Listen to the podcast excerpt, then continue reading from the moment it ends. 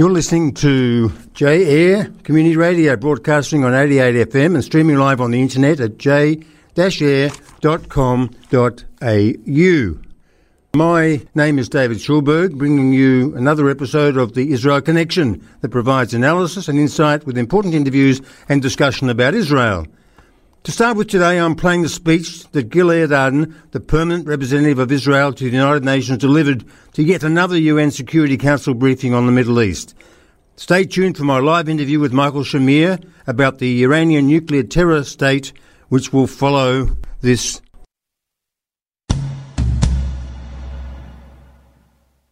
Madam President, today is Tisha B'Av, the ninth day of the Jewish month of Av.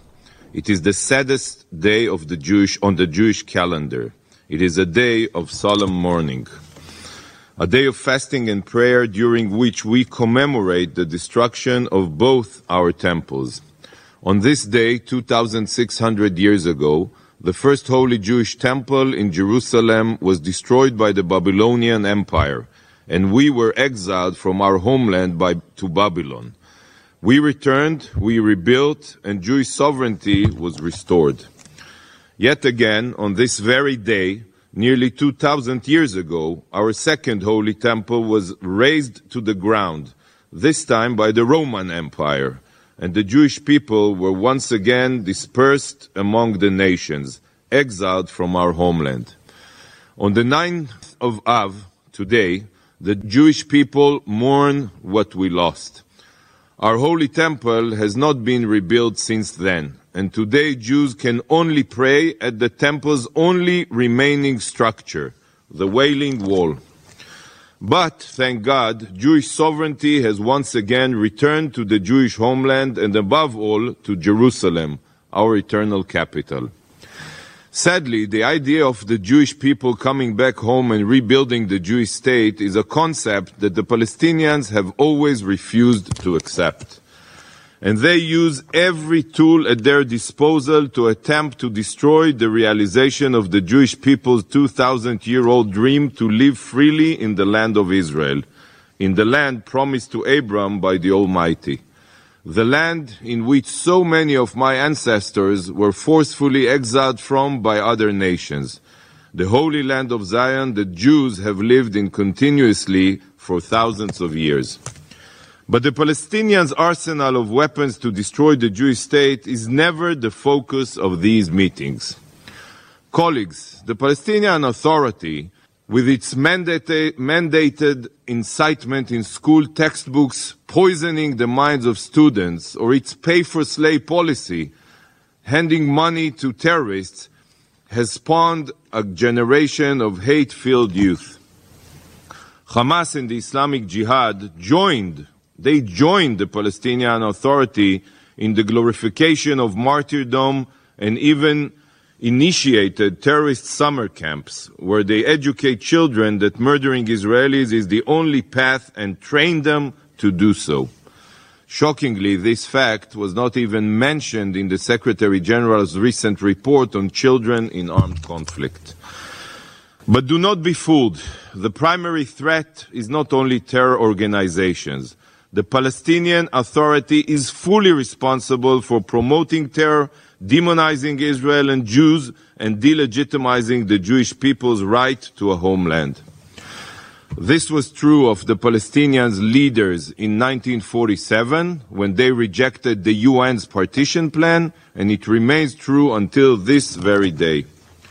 The outcome of this hate and refusal to work towards a solution is that terrorists are emboldened and Palestinian terror prevents any chance for progress.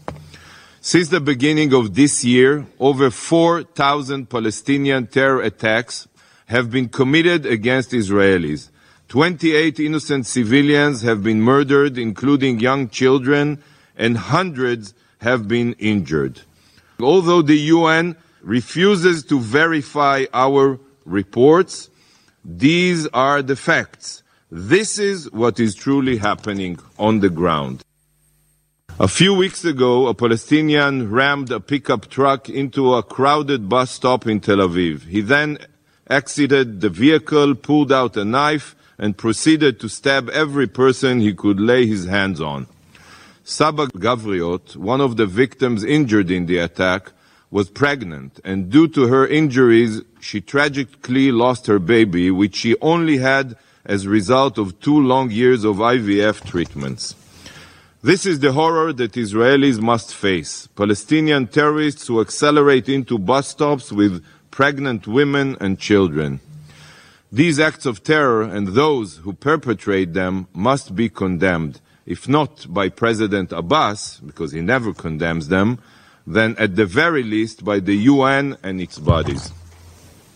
I'm not talking about a general condemnation of terror. When I hear the words, I condemn all acts of terror, as the Secretary General recently stated, I cringe. Are these barbaric acts of Palestinian violence not deserving of a more detailed description? Are Israeli victims of terror so insignificant that they are merely generalized? Do the terror organizations perpetrating these attacks not have names? Those responsible must be held accountable. Saba Gavriot lost her baby because she was run over and stabbed by a Palestinian Hamas terrorist. Is that so hard to say? Show the Palestinians and the world that you think Hamas is committing heinous crimes and also harming the Palestinian people. Distinguished Council member, today I not only want to describe the situation on the ground, but also ask what would you do in the face of relentless terror? Would you sit patiently and wait for the next attack? Would you rely on the international community to come to your aid? Over the past years, Jenin and its refugee camp in particular, I'll get to that later, has become a hotbed for terrorist activity. It is a place ruled by designated terror organizations such as Hamas and Islamic Jihad.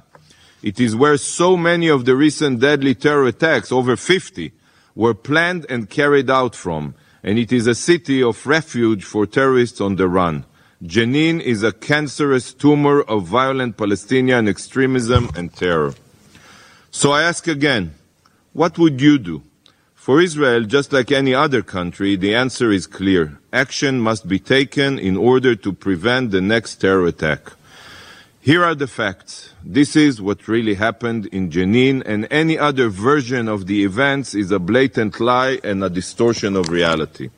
Israel launched a two-day two-day surgical counter-terror operation focused solely against Jenin-based terror infrastructure targeting innocent Israeli civilians. Throughout this tactical operation, 12 Palestinian terrorists were killed, two terrorist command centers were uncovered, two shafts to terror tunnels were sealed, five explosive making labs were found, and hundreds of IEDs and weapons were discovered. Weapons caches were uncovered in mosques. The Jenin governmental hospital was overtaken by terrorists who used it as cover when firing at Israeli forces. Explosives were being stored mere meters from an UNRWA school and kindergarten. Terrorists planted IEDs all along the main roads in the center of the camp. Yet, despite the terrorists' cynical use of Palestinian civilians as human shields and critical civilian infrastructure as cover, due to Israel's efforts and care, there was not a single civilian casualty during the operation. Any military expert would tell you that this is a remarkable achievement that defies all odds. Israel does everything possible in order to avoid collateral damage and civilian casualties. So imagine my shock when rather than commending Israel for uprooting terrorists with surgical precision, the Secretary General condemned only Israel, making claims completely detached from reality. Rather than lambasting the terror organization for exploiting innocent Palestinians and murdering Israelis, he panned Israel for defending itself. The Secretary General and UN bodies, you heard it also here today, repeated brazen Palestinian lies about Israel preventing the access of humanitarian and essential care. The exact opposite is true. Throughout the operation, Israel ensured that there was a constant humanitarian corridor and that ambulances could tend to the wounded. Any claim otherwise is a fabrication. The fact that the Secretary General chose to condemn Israel, a law abiding democracy, as opposed to the bloodthirsty Palestinian terrorist seeking to murder innocent Israelis, is a disgrace, and such remarks only embolden the terrorists. Words carry immense weight, dear friends, and if one has not taken the time to study and analyze the facts, it is far better to refrain from saying anything that may cause damage. Rockets have already been fired at Israel from Jenin. And if Israel did not take action now against the growing terror, we would have to operate later on and on a much larger scale. This preventative operation should have received full support from all council members. Yet, seeing as it didn't, I ask, what would you have us do instead? We constantly hear calls for de escalation. Statements are made about improving the situation on the ground. We agree. Yet, how can any responsible actor utter such words while completely ignoring the side truly responsible for the death and destruction? Precision strikes on terror targets were necessary only because the Palestinian Authority neglected Jenin, handing it over to terror groups. Time after time, Israel requested that the Palestinian Authority combat the growing terror infrastructure in Jenin. But time after time, the Palestinian Authority refused. Suddenly, as you heard here today, following Israel's counter-terror operation, President Abbas felt safe enough to visit Jenin for the first time in a decade. And the PA security forces are finally beginning to show signs of enforcing law and order. Yet here in these halls, the truth is ignored while Palestinian lies are accepted at face value. But today, distinguished council members, I would like to utilize the fact that we are focused on Jenin's refugee camp to share with you the ultimate proof that the Palestinians have no interest in peace, but only in the Jewish state's destruction. The proof is the very existence of Jenin's refugee camp and all the other Palestinian refugee camps. Think of it. How can it be that after so many decades there are still refugee camps inside Palestinian cities? It is mind boggling that after nearly a century there are still Palestinian refugee camps in Syria, Lebanon, and Jordan, where, by the way, the residents are treated like third class citizens. In most of these camps, Palestinian refugees are not even given citizenship and are prevented from working in decent jobs, all in order to preserve the problem and perpetuate the conflict with Israel. But to think that today, within an entity that claims its goal is to establish a functioning Palestinian state, and peace, of course, peace, there are still Palestinians who are relegated to refugee camp decades after first arriving in them is impossible to fathom. Members of the Council, have you ever stopped to ask yourself why the descendants of descendants of Palestinian refugees are still living in refugee camps? Why have they not been integrated into Palestinian society? What is the reason for this? We are talking about camps in Palestinian cities. If the PA's main goal is truly to establish an independent state, then these second and third generation refugees would be living in regular Palestinian cities and not camps. But this is not the Palestinians' goal. Their goal is the annihilation of the Jewish state. And one of their weapons to achieve that goal is brainwashing generation after generation of Palestinians that Palestinian cities are not and will not be their homes. After all, they are still refugees. Their home is in Israeli cities such as Haifa, Tiberias, Tzfat, and many others. Palestinian leadership does not aim to live beside the Jewish state, but rather to destroy and replace the Jewish state. And they plan to do so by one day flooding Israel with over 5 million and counting so-called Palestinian refugees. This is why there are still refugee camps in Palestinian administrative area. From Nablus, Jenin, and Tulkarem to Bethlehem, Ramallah, and Jericho. This is why the descendants of Palestinian refugees are still separated from Palestinian society. But this plot to destroy the Jewish state would be impossible without the help of a very important partner, the UN and its destructive agency, UNRWA. What makes the descendants of Palestinian refugees different from all other refugees? Why must there be a separate UN agency for Palestinian refugees, while all other refugees from Syria, Sudan, Ukraine, or Afghanistan are aided by the UNHCR? Why isn't UNRWA's primary goal to settle refugees to end their identity as refugees?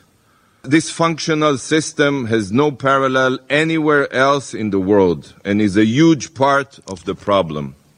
When the UN and the international community promote an agency that preserves refugee camps and the refugee identity nearly a century after the problem began, then all that is accomplished is the perpetuation of the conflict.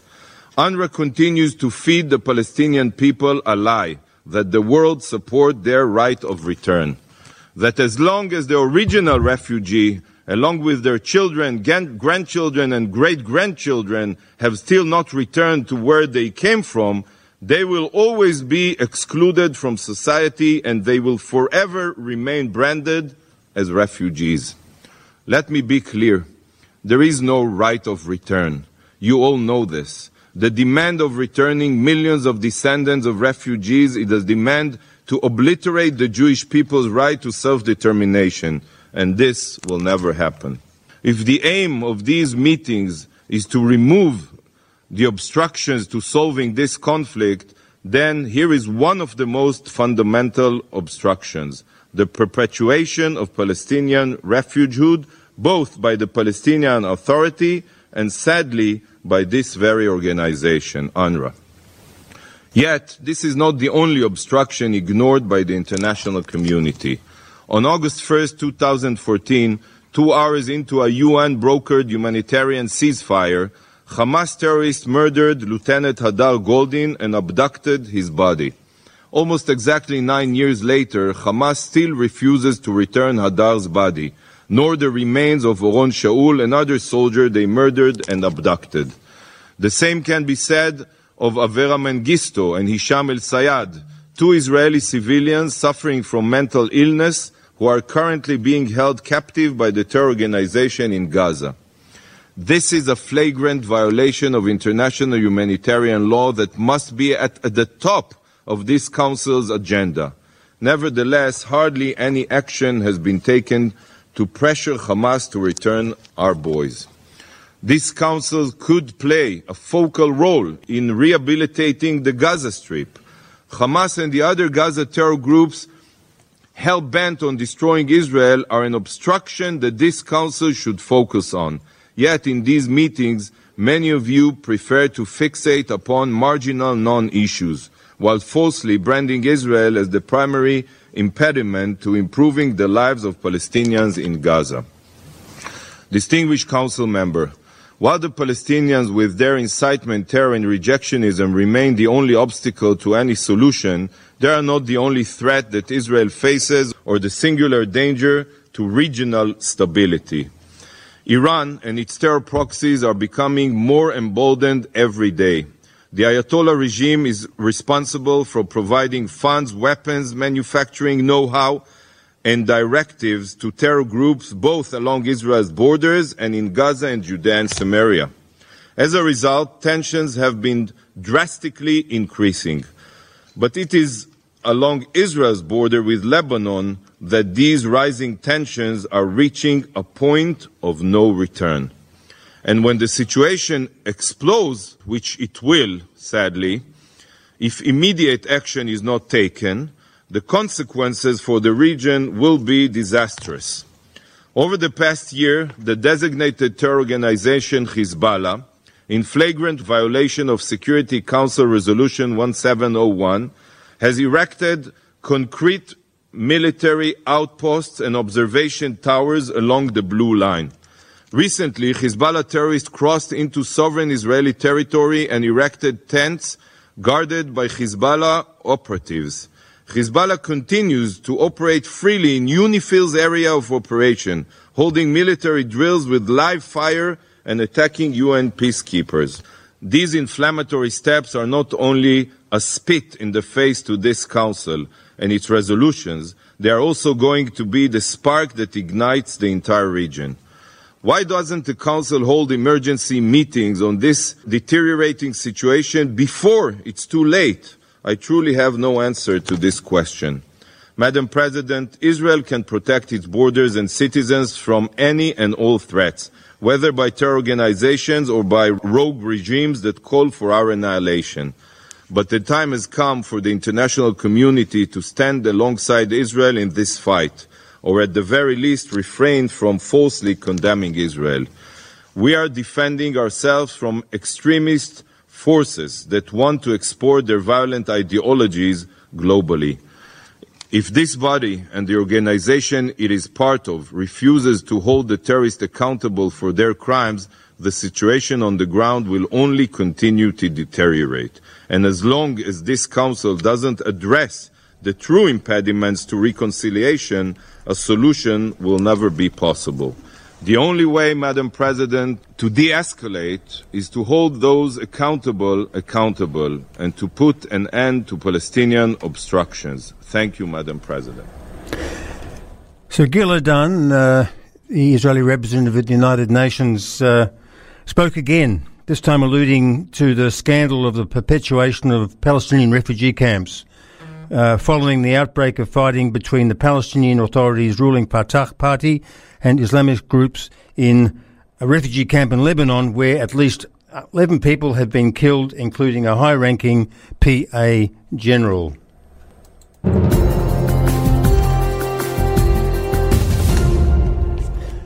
Now, my guest today on the Israel Connection is Michael Shamir, a local figure, and educator whose knowledge and experience of politics, and particularly on the Iranian nuclear terror threat, makes him a go to person to help understand what Michael refers to in a lecture series that he has developed as Iran, the arch octopus of international nuclear terrorism. Welcome to the program, Michael. Thank you, David, for having me. It's good to see you, and uh, we're going to have a, a, bit of a discussion on uh, a topic that uh, has been on J Air uh, this afternoon on one of the other programs. So, Michael, uh, people who don't know you, um, perhaps you can tell us a little bit about your background and how you came about developing a lecture series about the nuclear terror threat that's coming from Iran. Uh, first, I was a major in the Israeli Air Force. I was interceptor, I was instructor, and I was a commander of the special operations in the operational uh, arena in the in the bunker, what you know, the bunker. And then I studied in Tel Aviv University. I have two degrees, one degree in political science and international affairs. And I'm specializing in the Pacific, Japan, Middle East, America, and Europe. The other degree is uh, in psychology. I'm a psychologist and I focus on teenagers and elderly. And then I was in North Queensland for 15 years. I was teaching in churches because there are no Jews over there. And I gave pu- public uh, lessons about uh, psychology and about international affairs, Israel, and the Bible. So you've uh, developed a lecture series uh, about the nuclear threat, which I think is about uh, four two-hour sessions, and uh, we are not going to be able to uh, cover all the material that's in that uh, lecture series, but the uh, beginnings of it are giving a lot of the background to uh, what is the situation with Iran today.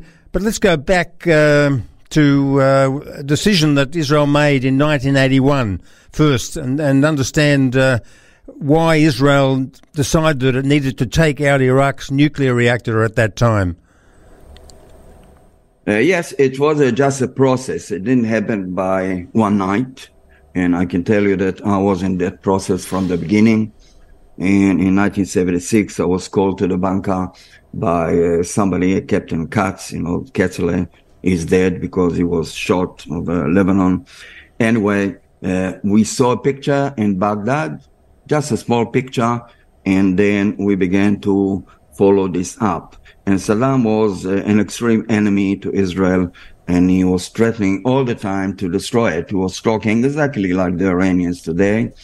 And the French government under Chirac, Jacques Chirac, built a nuclear reactor in Baghdad, which was capable to enrich uranium to military uh, capacity. Of course, we knew about this through the intelligence Mossad, and uh, I was uh, one of the process of just getting intelligence by sending airplanes to know uh, what's happening because Menachem Begin wanted to know what's really is happening on the ground. So uh, Israel got the intelligence about his plans and as always, the military was uh, preparing an option for the civil government. And in the beginning, uh, at first, Israel tried to destroy parts in France harbor, you know, parts of uh, the facilities that they were sent to Baghdad. Then they killed some of scientists that the Mossad uh, work but the, the French team had, They succeeded to go ahead in Baghdad. So once the reactor was operating, it was operating and warm, it was too late. So we had to take it out before it was warm and operating. And uh, because of the consequences on civilians and all the area, we didn't yes. care about the military, but we cared about civilians. So Begin gave the order to destroy it on, especially on Sunday, because on Sunday the French were not working over there. so he cared about the French, not about the Iraqis. So how many people were killed in the uh, the takeout of the uh, nuclear reactor?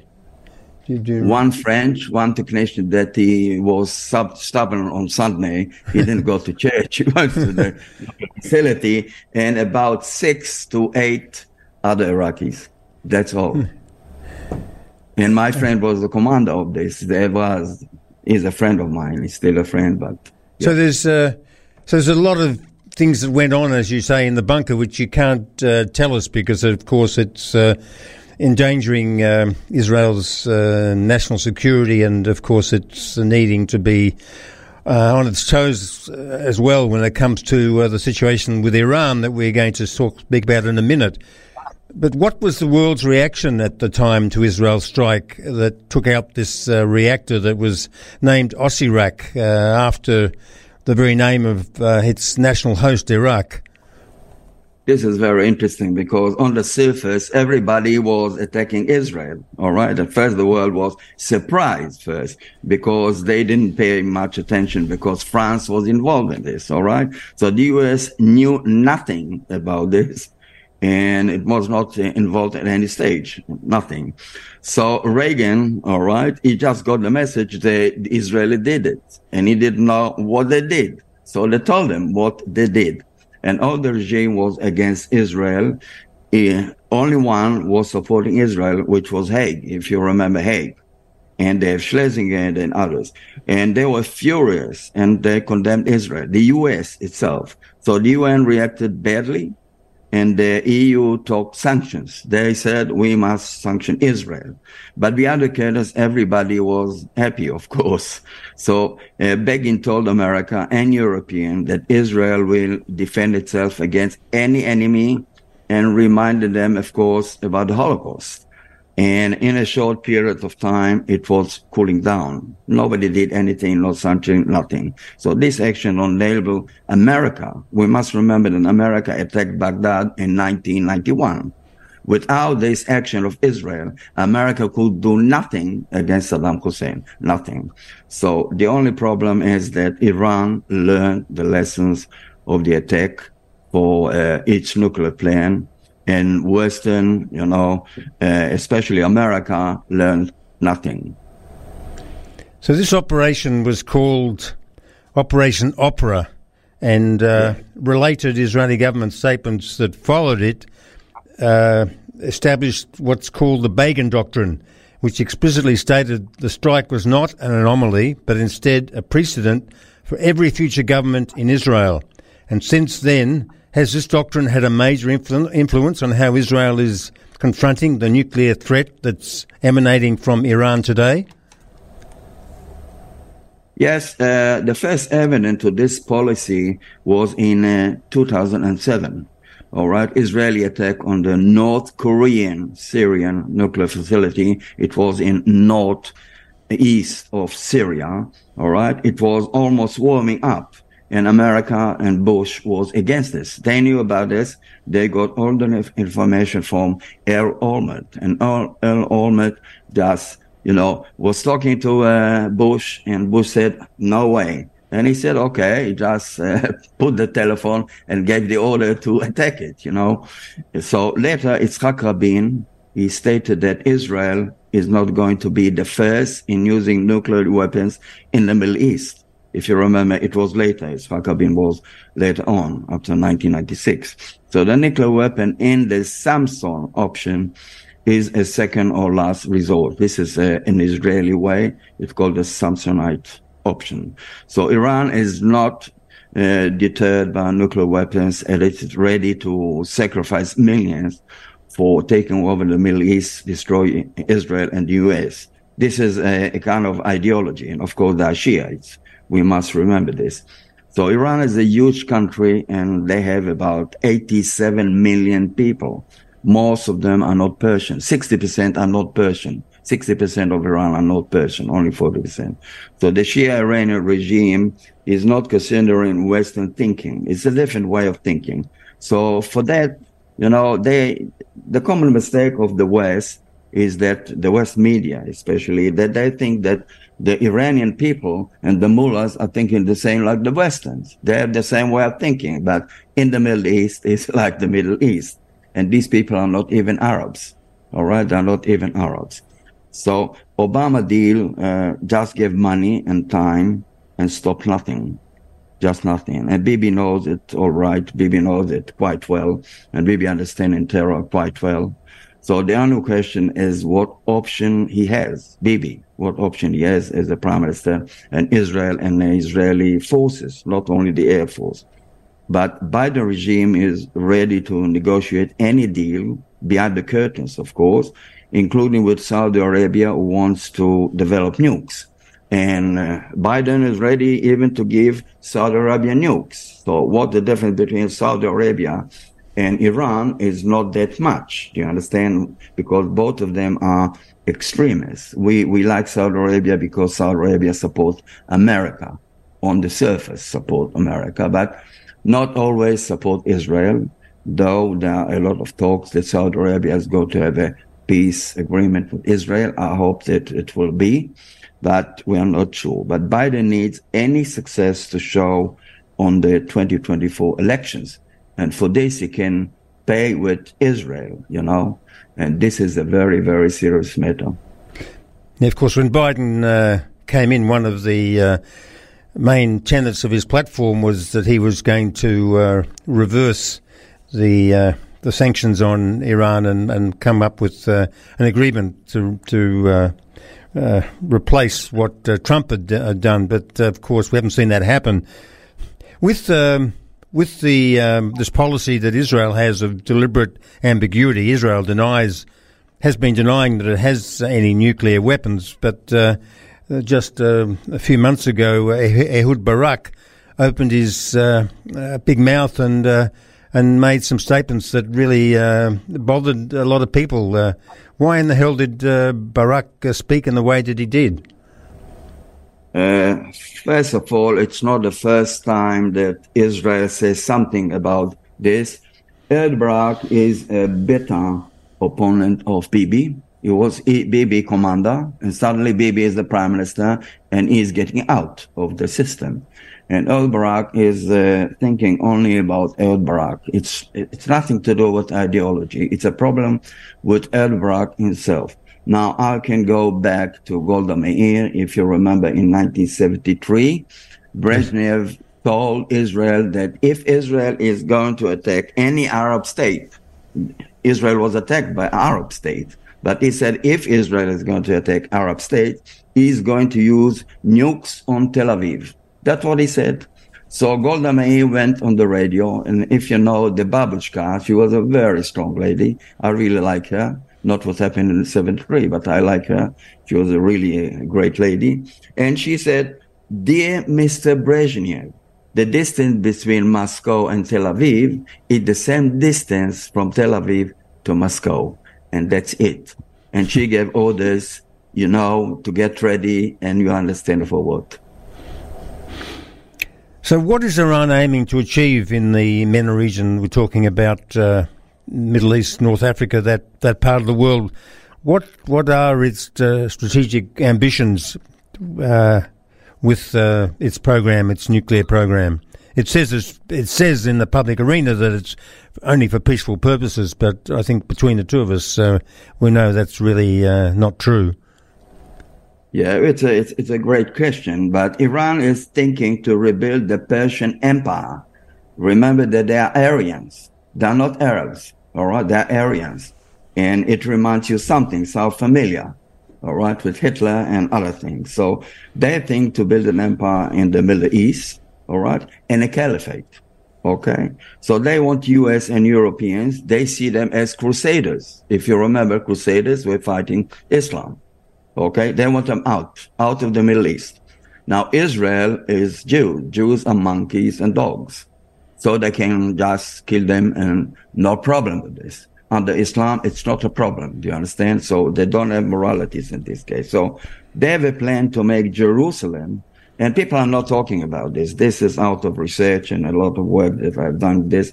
So they have a plan to make uh, Jerusalem as the Western religious capital because Jerusalem is a holy country, holy state. Do you understand? For Islam as well. It's the third, but for the Shiites, they don't have Mecca as the center. Do you understand? So they want to have Tehran to be the economical capital in the East and Jerusalem to be the religious capital of the caliphate in the West. That's the main thing they do. They use the military relationship with Russia and the economical, military, political with China. Okay. They have cooperation on nuclear and missile development with North Korea. People are not talking about North Korea, but North Korea is very present in Iran and all the missile ballistic thing and a lot of nuclear facility come from North Korea. And this is very uh, dangerous. I call it the axis of evil.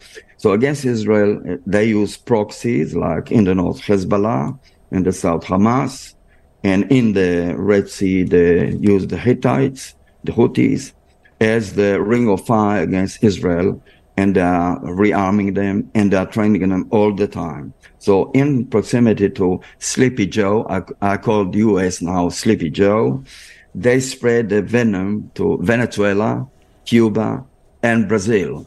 And they have, that's the octopus, that part of the octopus. And they attack shipping oil and goods and they make international trade unsafe. This is part of what they did as Islam and the empire. They were doing the same thing. They had pirates and they sent them to the to the Indian Ocean and other places, and they attacked British and anybody who was in the area. So they use the terror tactics of Islam, using undercover cells in the Western world. They have undercover cells even in America, and that's exactly how the Shiites took the Persian Empire, and they did it 1,000 years ago.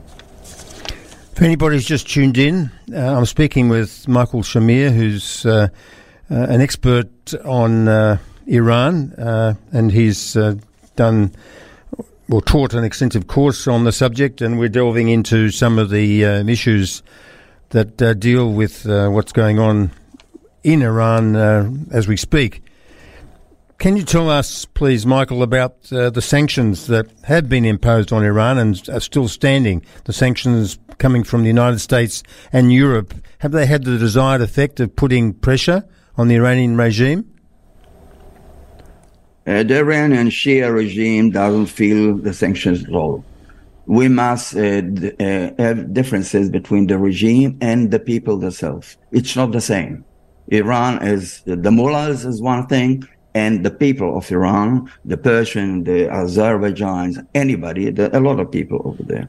So it's different. It's the Iranian people who suffer economically and they have a lot, a lot of pressure. They are being attacked, uh, like uh, from uh, uh women, especially women are being attacked in the streets everywhere because the women are the core of the Iranian people. Do you understand? The women. The women are stronger than the men and they are just trying to stand the regime. So Iran is selling oil on black market. Nobody's talking about this, but Iran doesn't have any effect. She continues to to sell oil and uh, and armament and anything they wanted to China and other. They're buying. Of course, Russia is buying. So oil, Iran is selling weapons to Russia. Don't forget this all the drones are coming from uh, Iran now, and they are sending missiles to Russia because Russia is empty of uh, munition, and they're speeding the nuclear weapons plant to 84%. And it's the same facilities. They can just go to 90% because people are thinking, oh, it's not 90%. It's 90%. 84% is 90%. All right. And this was the, the UN found over there in uh, Iran. So they're dealing with US behind the, the shades. Uh, they're talking diplomacy. All right. Biden needs Iran deal, as I told you before, for the 2024 elections. Now, assumption which is I just checked for my my researchers, Iran GDP is 60% of what it was in 2016. So 60%, and they are just putting everything to weapons and to the regime and to destroy the people. All right. So 40% is the people, but they don't need the people. They don't really care about the people. So the people are trying to survive. That's what happened. So they are more aggressive than ever before because of China and Russia uh, support. Before they didn't have China and Russia uh, before 2016. So they had to deal with America. You know, America had a great presence uh, till 2016. Then they decided to get out of of the Middle East, and uh, of course, we have seen what happened in Afghanistan with the American, and they just fled over there, left 200 million of weapons, billion of weapons. Now, North Korea is another force, is giving missiles and nuclear material support. They have three big facilities over there for uh, producing missiles, three huge facilities in Iran. And they are do- doing a lot of things that the world is thinking how North Korea is doing what is doing. And they, they are shooting missiles over Japan and this. Where they're doing this? Well, they're doing this in Iran and they're giving Iran whatever Iran needs. They're giving Iran and they buy oil. They buy, they get oil for missiles.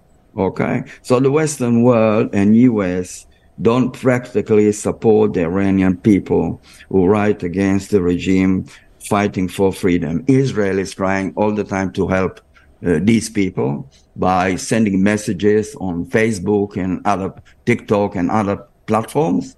And the Iranian people know mainly, they know information from Israel for these groups who are helping the Iranians.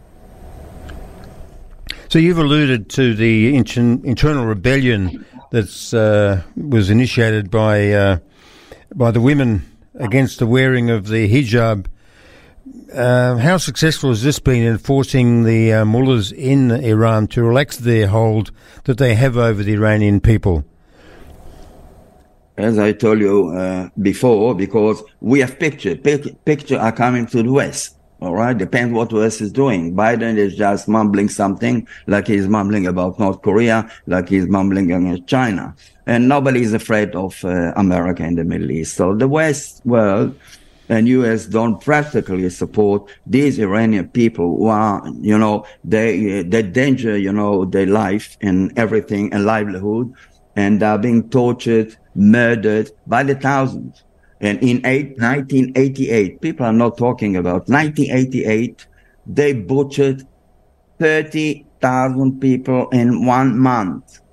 30,000 people were just opponents and women and anything. They just butchered them, took them, shot them, burned them, finished them. So the regime is using terror as a weapon, as I told before. This is part of any Islamic regime. Terror is part of the regime. They're using terror against the population. They did it 1,000 years ago in just trying to put uh, Iran. Iran was not a Shiite. It was Zoroastrians. It was something else. It believed in one God and everything. It was a different state.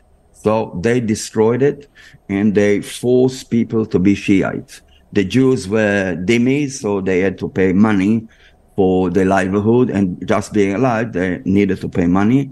Until lately, there was 100,000 Jews, by the way, in uh, Iran. Now there are less than 10,000 Jews in Iran. So everybody who could get out just went out. So uh, this, Israeli organization, as I told you before, and it's not formal. It's not Israeli formal. It's just private organization.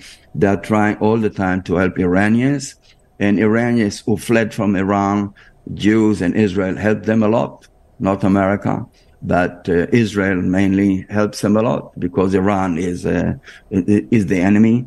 So that's you know the mullahs regime is like the KGB. If you remember the KGB, they had you know uh, an informer on every corner. So these people have informers everywhere, including in the mosque, and people are obliged to go to the mosque, and women must go to the mosque and must wear the hijab the hijab. Otherwise, that they can be even killed uh, in the streets. Okay, so this is the real situation. It's very sad for me because the Iranian people, basically, they're good people.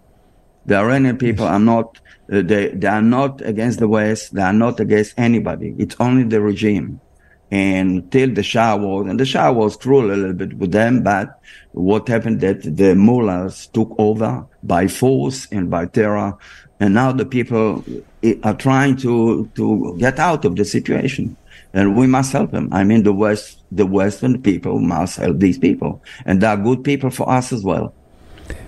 Well, as we know, uh, there have been evil regimes and uh, they've uh, faced the music eventually. The KGB, uh, well, in the old Soviet Union, uh, uh, was dissolved. The um, We've seen uh, even in uh, Gaza that there have been protests lately with uh, quite large numbers of people against uh, Hamas.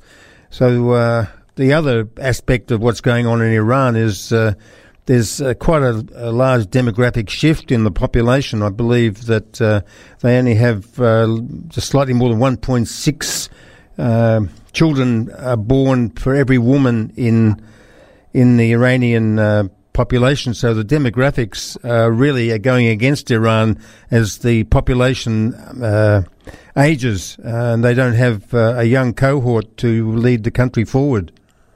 Absolutely. Well, we've got no disagreement there, I, I guess, Michael. yes. Good uh, luck. good luck. Good luck for them. Just good luck. Yes. Uh, well, let's. Um, so let's let's let's let's let's get let's look at some tachlis here. What would you say uh, that uh, because uh, we know Iran is such a comprehensive threat, it requires we would say a comprehensive solution, meaning that Israel needs to recognise that the regime's leaders uh, are continuing to call for Israel's destruction, and they're not just mere words. And they continue to conduct ballistic missile tests, and we see evidence of that. And they continue to fund and arm terrorists throughout the Middle East through their uh, proxies, and we see evidence of that. We've seen uh, Hezbollah camping on uh, Israel's northern border in uh, in very brazen uh, fashion. So, worst of all, a nuclear Iran would pose a direct danger to American interests and an existential threat to Israel. No, so. Israel is at the forefront here of doing something about Iran. The Americans are using Israel as uh, its front runner here, its front player. But what can Israel do in the way that Iran has uh, bunkered itself down to uh, prevent itself uh, from being attacked in any easy way? All right. First of all, I want to remind you all that Iran has got a biological and chemical weapons. All right. They have long range missiles and they have probably enough materials for up to nine bombs. Saddam Hussein was planning for three bombs because three bombs will kill something like 600,000 people in Israel and destroy the main cities. And that's the main aim, first of all, of Iran to do. Okay. So they have the materials. This is a, a, legend that they don't have materials. They have materials. All right.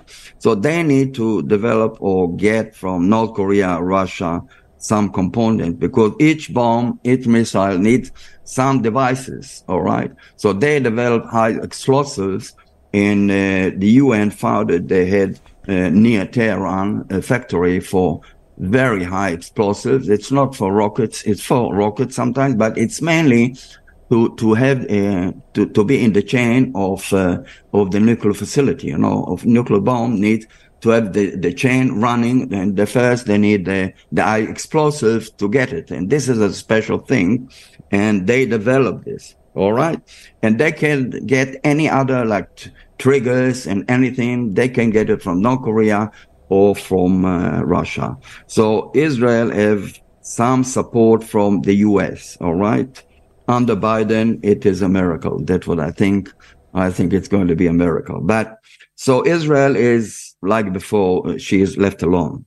So any operation like this will be very costly because of the multiple front Israel will have to face. It's not going to be uh, just hit over uh, Tehran or something, but I think that Israel must go first for Hezbollah and Hamas and uh, the Houthis and do first a little bit of order in the backyards. That's the first thing. But otherwise, any uh, any uh, reaction against Iran will be, uh, you know, uh, have some repercussions and for the backyards. And they can send 250,000 missiles against Israel from the north and from the south. This will be havoc for Israel. So Israel must think about this as well. So, but the Iranian situation is more complicated than it was uh, that we dealt in 1981, that I was part of this team, because any attack of this, it got some other repercussions, like it's a long range. It's not the same range that we had at that time to attack uh, Baghdad. And Baghdad was enough, enough. It was just at the edge of the F-16 plus refueling or whatever Uh, we have to do there. So in this long range, we need much more than this. So we need American support or we need Azerbaijan or any other support. We need support. It's not going to be just that easy, this long range. But now Israel has got the F-35, the special F-35, so they can do some other thing. Deep in the ground targets. These targets, they've learned, these targets are below 60 meter deep. Even the Americans in the blockbusters, they don't add the rust bombs. You understand? I don't want to tell you what I would have done as a commander of the attackers, but Israel can have, can do something. All right. I'm not going to talk about what Israel can do in this. Every air defense, they have a lot, a lot of air defenses everywhere. And they have Chinese uh, control and command. They have the 300, all right, the S-300 uh, Russians and they have others, American ones, and they developed themselves from the Hawks and other things that they had before. The, the Rangers are smart people. They know mathematics and they teach mathematics. The, the special thing that they teach at high school is mathematics. And they are the best in high school in the world in mathematics. And people think that they are not smart. They are not Arabs. They are Aryans and they are different people. So many targets spread on a big country, which is a big, big problem. Let us say if I had to plan this, you need to split the forces all the time, which is a problem. It's a problem not to stay together and split and then shoot and then run away, run away to anywhere. It doesn't matter where you run away. And they have a big military and air force bases. If you look at, at the bases of, of them, they have dozens and dozens of bases in the West. Why they need in the West and not in the East against Pakistan? They, they have only one base against Pakistan and all the rest are in the West because of Israel and because of maybe American forces in the Gulf, maybe. So Israel has no international support. This is another thing that Israel will not have any support for anybody.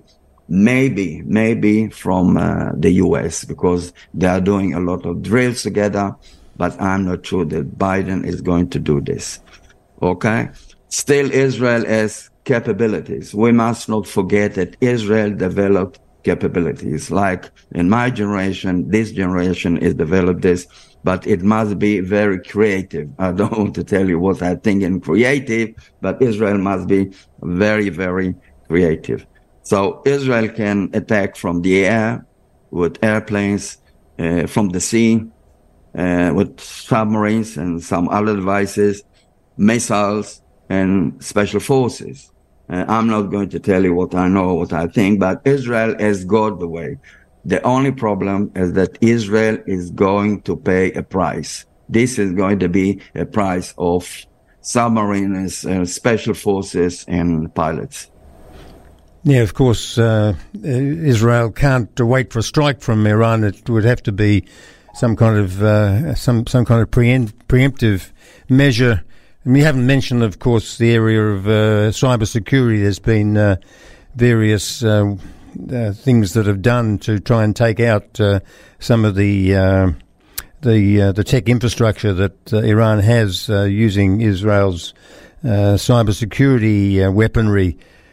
So we we can only wait and see. And I just want to finish up with you. we've only got a couple of minutes. Uh, Israel uh, faces threats from uh, Iran in many respects. We've spoken about the nuclear threat, but there have been over 50 terror plots globally against the Jews in recent years, uh, as Israeli Defense Minister Yoav Gallant mentioned. And uh, one of those uh, recently took place in Cyprus and was foiled. Uh, according to um, this uh, reports on it, it's linked to Iran's Islamic Revolutionary Guard Corps, which is a branch of the Iranian army that is considered a terror organisation by several countries, including the United States, but not Australia. So, in can you tell me in one minute, please, Michael, why has Australia not done this, and why has the UK also not done this to put a, a blanket ban on uh, the uh, Islamic Revolutionary Guards?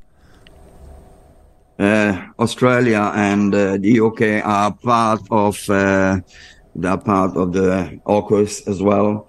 And I think that Australia under the Labour Party uh, is doing the wrong things. It's not ideology. It's ideology of this government and they're doing things that they shouldn't do. And they are planning for 2040 about uh, submarines and other illusion things which doesn't have to do anything. And I think it's not just a coincidence that UK and Australia are not doing anything about this. I, I don't know what they're just gaining, maybe from China, maybe from other places. Uh, I don't think Australia is doing the right thing. Well, it's been great having this conversation with you, and uh, maybe we should catch up again sometime. But uh, for those who have been listening, I've been speaking with Michael Shamir about the Iranian nuclear threat. Thank you very much for talking to me on the Israel Connection. Thank you, David. See you again. Until next week, it's goodbye from the Israel Connection.